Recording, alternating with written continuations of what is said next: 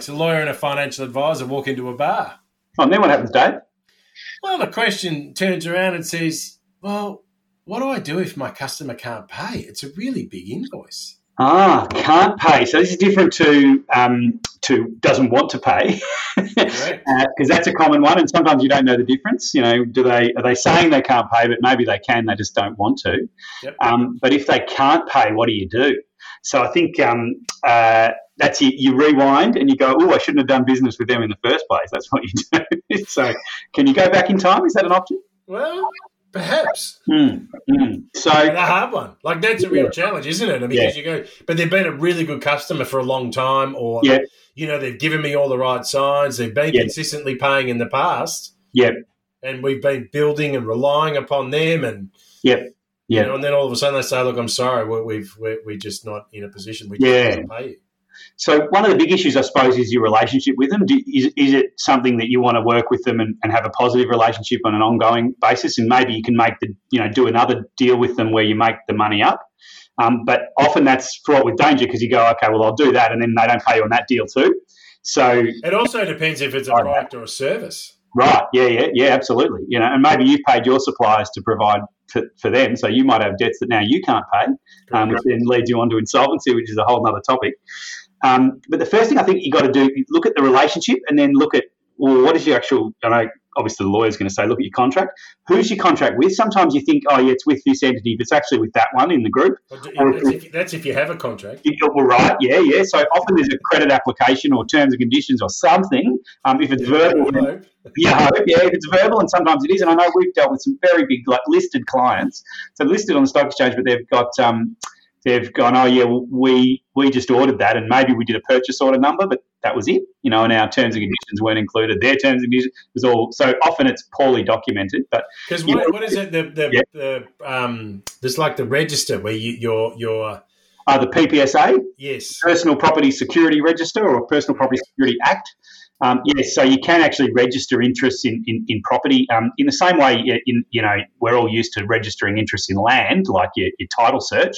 Yep. Um, they now you now you can register interests in in you know companies and in um, in property, like you know um, a you know a, a trailer full of, uh, of of nuts. You can uh, you can register So that's there's one aspect to all of that. But I think you've got to look at your, your contract and go, well, who am I contracting with? Because that's the person who owes me the money. And do they have any money? You know, that actual entity. And, and is there a personal guarantee associated or some other security? You know, maybe there's a security in, in, in land. Sometimes you can put a caveat on a property. Sometimes you can, the individual might be responsible. There's a personal guarantee as well as the company. Sometimes multiple companies might be responsible. So, you know, there's ways of pursuing debts where the company can't pay, and maybe the company can't pay, but someone else can. But is there a threshold in some of those? Like, I mean, at, at a point, do you say, well, if I mean, it goes back to irrespective of the dollar value of your engagement, you probably need some terms and conditions that give you the capacity to be able to claw back or, or to, to deal with yeah. something. Yeah. Or is there a threshold where you say, look, you know, if the product's under, you know, a hundred thousand, it's not worth worrying about yeah. because you know what, you just sort of deal with it. So is that is that a real balance for some? Yeah, it is. I mean, you obviously, you know, lawyers would like everyone to sign a thousand page contract every time they even turn around, right? So that's you know that's the starting point. But uh, you know, I think if if it's difficult for your business to get people signing off, or there's you know, you can have an overarching contract that that that um, that relates to all of the services or a whole bunch of individual supplies, or you can have you know levels of contracts. So you can say, oh, you know, we'll we just send you our one pager purchase order for anything under 50 grand or whatever it is. Yep, and beyond that, it's got to be a longer document or it's got to be, you know, the sales manager needs to approve it, not just the salesperson or whatever it is. That, that, certainly, you should internally have some sort of systems and control. Well, that goes into your yeah, that goes into yeah. your internal sort of systems yeah. and processes.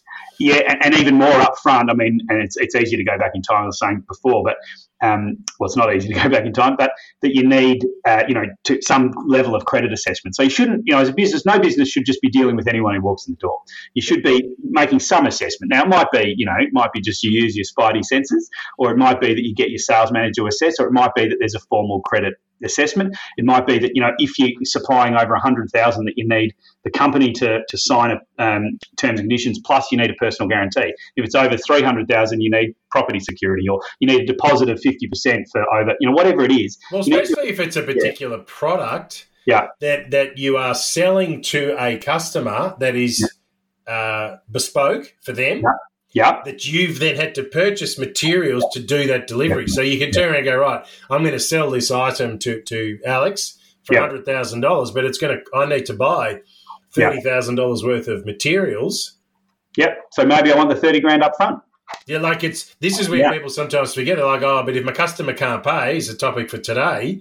Yeah. So this is where it is. It's like, yes, but for me to produce that because you're a specialist, you know, manufacturer or, or something, yeah. I think a little bit different for some of the services industries. But again, it comes mm-hmm. back to, you know, there can be that pre work before you do the delivery of your service. Therefore, it's like, well, I really need you to pay me 20 or 30% of the total cost because we've got a month of pre-work before we can actually deliver yeah. And I think if you explain that to customers, they sort of understand. I know we have that issue with some of our filing fees and conveyancing. So we do conveyancing, so you know people's houses, um, but you know we in order to, to, to, prepare the contract, you need to do a search with the local council and the water authority, all that. You need to pay for that. You need to pay for that at the time, not later. So yeah we pay for it, and then we collect it off the client at the settlement. But what happens if there is no settlement? That the client decides not to pay, not to sell the house or whatever, or you know it all falls over. Then we've lent money effectively to the client, and so on one level, even if it settles, we're still lending money. And, and, should we be doing that? Maybe the client should be paying up front. And then on another level, if it, if it falls over and the client says, "Well, I don't want to pay you," and you say, "But we paid the service provider for this search that you needed. And they say well but, but you know it didn't i didn't get the value because i didn't actually sell my house. So i you know yeah. so you get into this difficult you know position. And, and where the difficulty we have is that you're not sure how much the searches are going to cost exactly. We know generally but you know the the you know the council in Boroondara might charge x and the council in in in sunshine might charge y yeah, we, don't, yeah, we don't know. So, um, so, but that's a, a, good example of kind of we've got to put our hand in our pocket and pay some money. And if you're doing lots of conveyancing, that might be a lot of money um, at any one time that you've got kind of hanging out in the air, hoping that these things all settle and that you collect it again. And certainly, we don't charge the clients interest or anything for that. We don't charge them anything at all. We just charge what it costs us. But really, that's a we're you know effectively lending money to our clients over that period and, and, mm-hmm. and then collecting later. So it's just something to, to factor in. And I think everyone should be doing some kind of assessment on which clients they you know when you when you provide a, a product or a service um, and to be paid later you're offering credit Yes, you know yes. credit, but it is credit, and so you should have a credit assessment. Um, and, and, I'm not saying you need to, you know, run everyone through like a banker to assess you, but you've got to have some process to to who you're dealing but with. Also, it shows a commitment from a customer or yeah. client if there is, there's an element where, but that's okay. Like you've asked me to do this. I know it's a big job. It's over yeah. a six or 12 month period.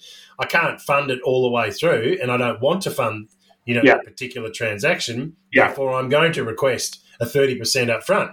Now, yeah. the customer says to you, I don't want to do that. Well, I mean, that, that to me is an element of a warning sign. It is. Yeah, yeah, that's right. Yeah, so so we have. I mean, you know, personal guarantees are a good example. You know, sometimes we require clients to give personal guarantees, particularly dealing with a, a client who's like they might be a very small. It might be a guy with a van, right? And if you're dealing with a guy with a van, his company or her company not worth very much.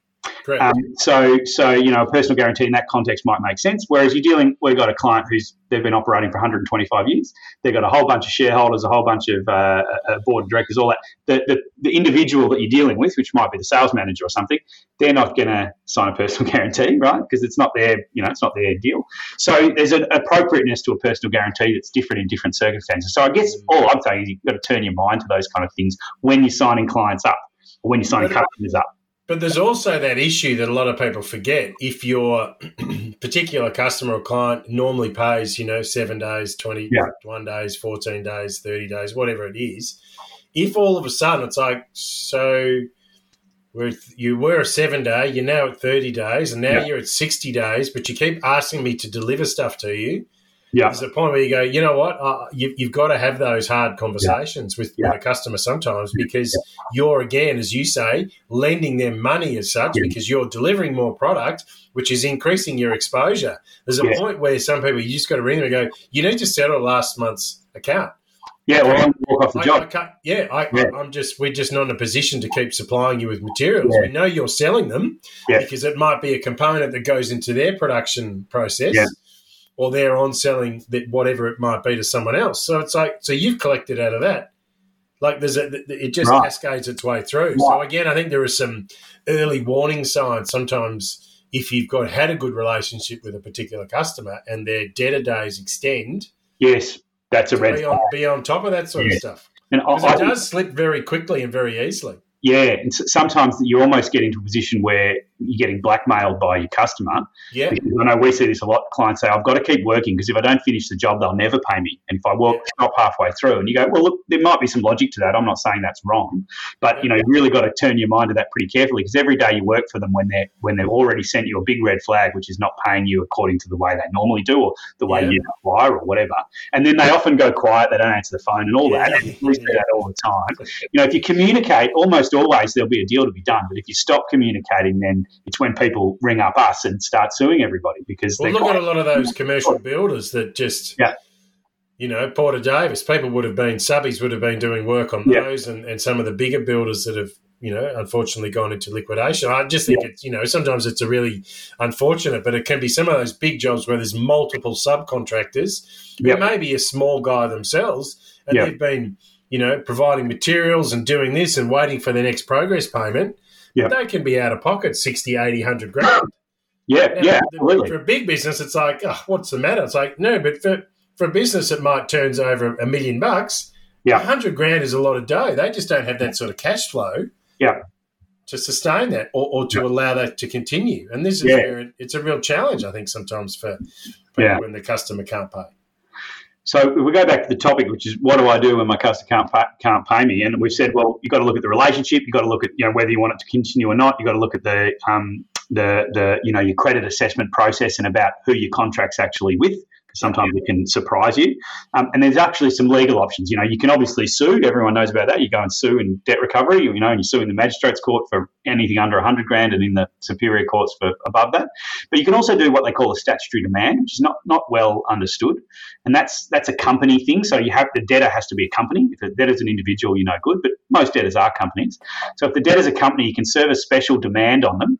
Has to be supported by an affidavit, and and if if the debtor's a company and the debt's not disputed. So they don't say, no, no, I didn't, you didn't do the work properly. They say, yeah, yeah, I know I owe you, but I can't pay you, which is often yep. they do. Yep. Then, then that, they've got 21 days to respond to that. And if they don't either pay the debt or sort it out with you in that 21 days, then you can apply to the court to wind them up and then appoint a liquidator and, and sell their assets and so on. So it's a sort of an express way of, of, um, of uh, recovering debts and of potentially, you know, get um, of liquidating companies that are insolvent. Um, and so it's, a, I think, quite a powerful tool that people often don't understand, don't know about. I think they've got to sue everyone, and sometimes you do if the debt's disputed. Yeah. You need to sue, but, but sometimes the threat of that. Right, can, yeah. Can push people into a form of, oh, Jesus, yeah. I don't want to go through that. I don't need to be pay that guy. You know, and there's probably a whole bunch of debts, right? They, they owe a whole bunch of people, and so you want to go to the top of the pile, right, and get paid. Yeah. Um, so that's quite a powerful and, and, relatively inexpensive. You know, it's a lot cheaper than, than going to court and, and, suing. So it's something you should be aware of. And, and then in certain industries, there's other mechanisms, like in the building industry, there's the, the, the Building, you know, and Construction Security for Payments Act. So if you if you make a claim under that act, again, there's a process. You know, you've got ten days to respond. If they don't respond, it becomes a debt. You know, they're, they're kind of they're not perfect processes by any means, but they're certainly processes that are that are kind of easy and cheap to use. And yep. you know, that should be one of the tools in your toolkit to try and get paid. Um, every claim you send out as a builder should be a should be a building a claim under that act, which you only need a little disclaimer on your on your documents to do that. So it's pretty easy. Yep. And then you, you know, and it, it, it truncates. It makes the um, the time frame shorter to, to deal with things, and and then you can you know get the, the claim assessed and hopefully paid much quicker. So yeah, because if you let it drag on, yeah. all of a sudden they've been paying out everyone else that's gone through that process. Yeah, um, but I mean, at the end of the day, if you've got a, an agreement with someone, that entity, and that entity has no money, absolutely no money, and or cannot pay you, then you know the best lawyer in the world isn't going to be able to magic money into your account, Why right? Not? yeah, well, there's nothing good like being How does you blokes get to perform miracles? Yeah, yeah you, you, just make them. All you need to do is make them pay. And I, well, yeah, you know, there's various you know tools I can use, and I'm you know I'm very clever and uh, and five steps ahead of most people. But even so, if you know, I mean, if violence if, is not one of them. yeah, well, that's right. You better maybe hire a gangster. They'll probably do it, you, be cheaper and be a lot lot more effective than me. Um, although then, what happens if you you, you um, they ask you to pay them? you can do that.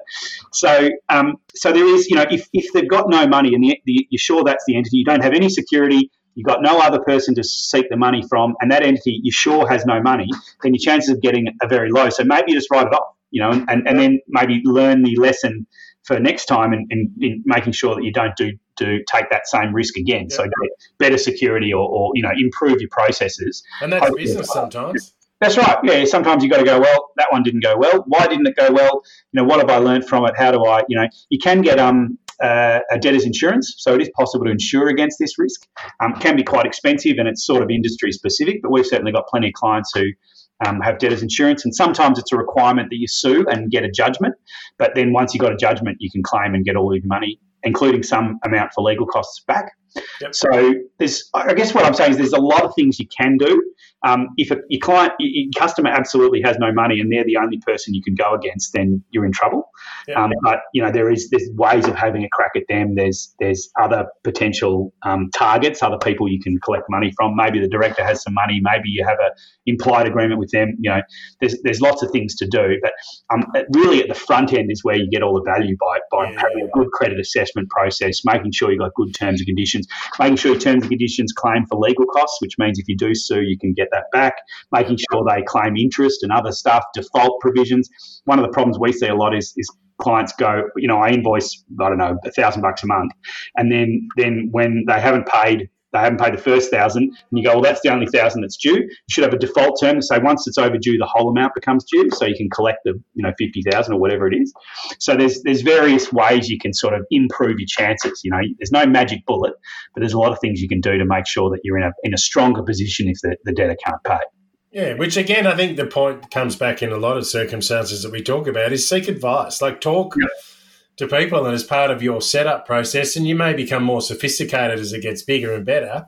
But I, I do think it is one of those things. I mean, sometimes yeah. it just happens, and you can. Yeah, it is a you, you, can have these relationships with people, and for whatever reason, yeah. I, you know, again, I don't think, you know, my personal view, people don't go into business to rip people off. Yep. Like that, you know, but majority of the population are there to kind of enjoy life, and you know, they run good businesses and they want to support other businesses. Yeah. Sometimes it's just you're just unlucky.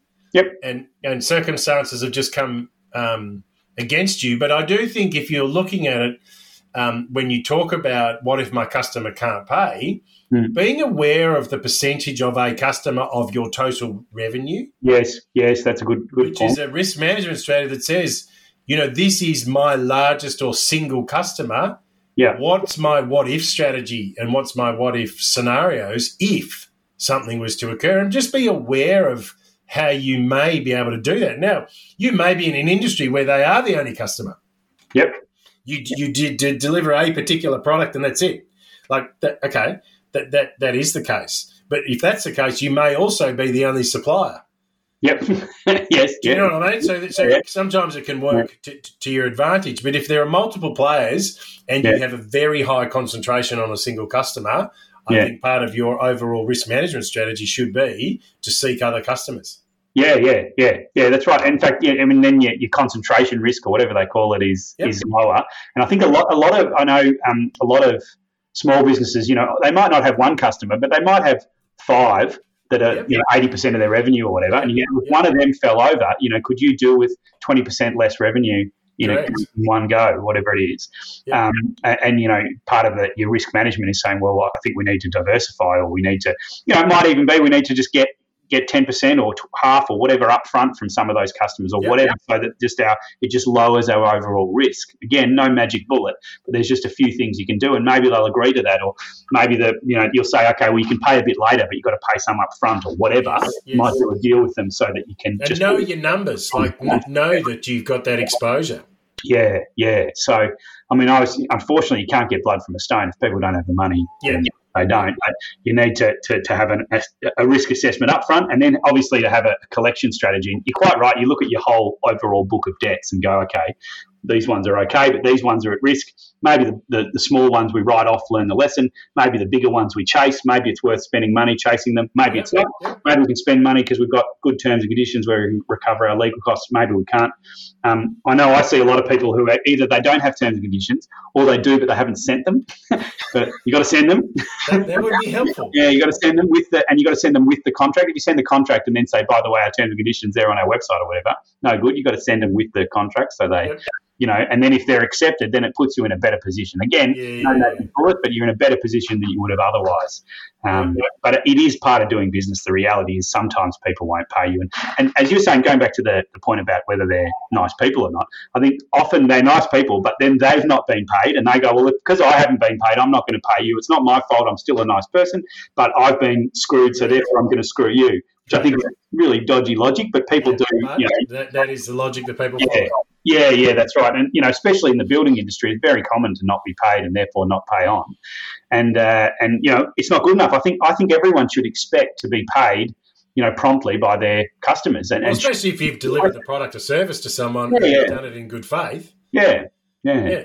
yeah. So anyway, that, that, that's uh, uh, the, the sad truth, I suppose, is the reality yeah. some, some, some portion of your customers aren't going to pay, and you've got to kind of have a have a plan around that. What do you do about it, and just just be sensible on it. Yep.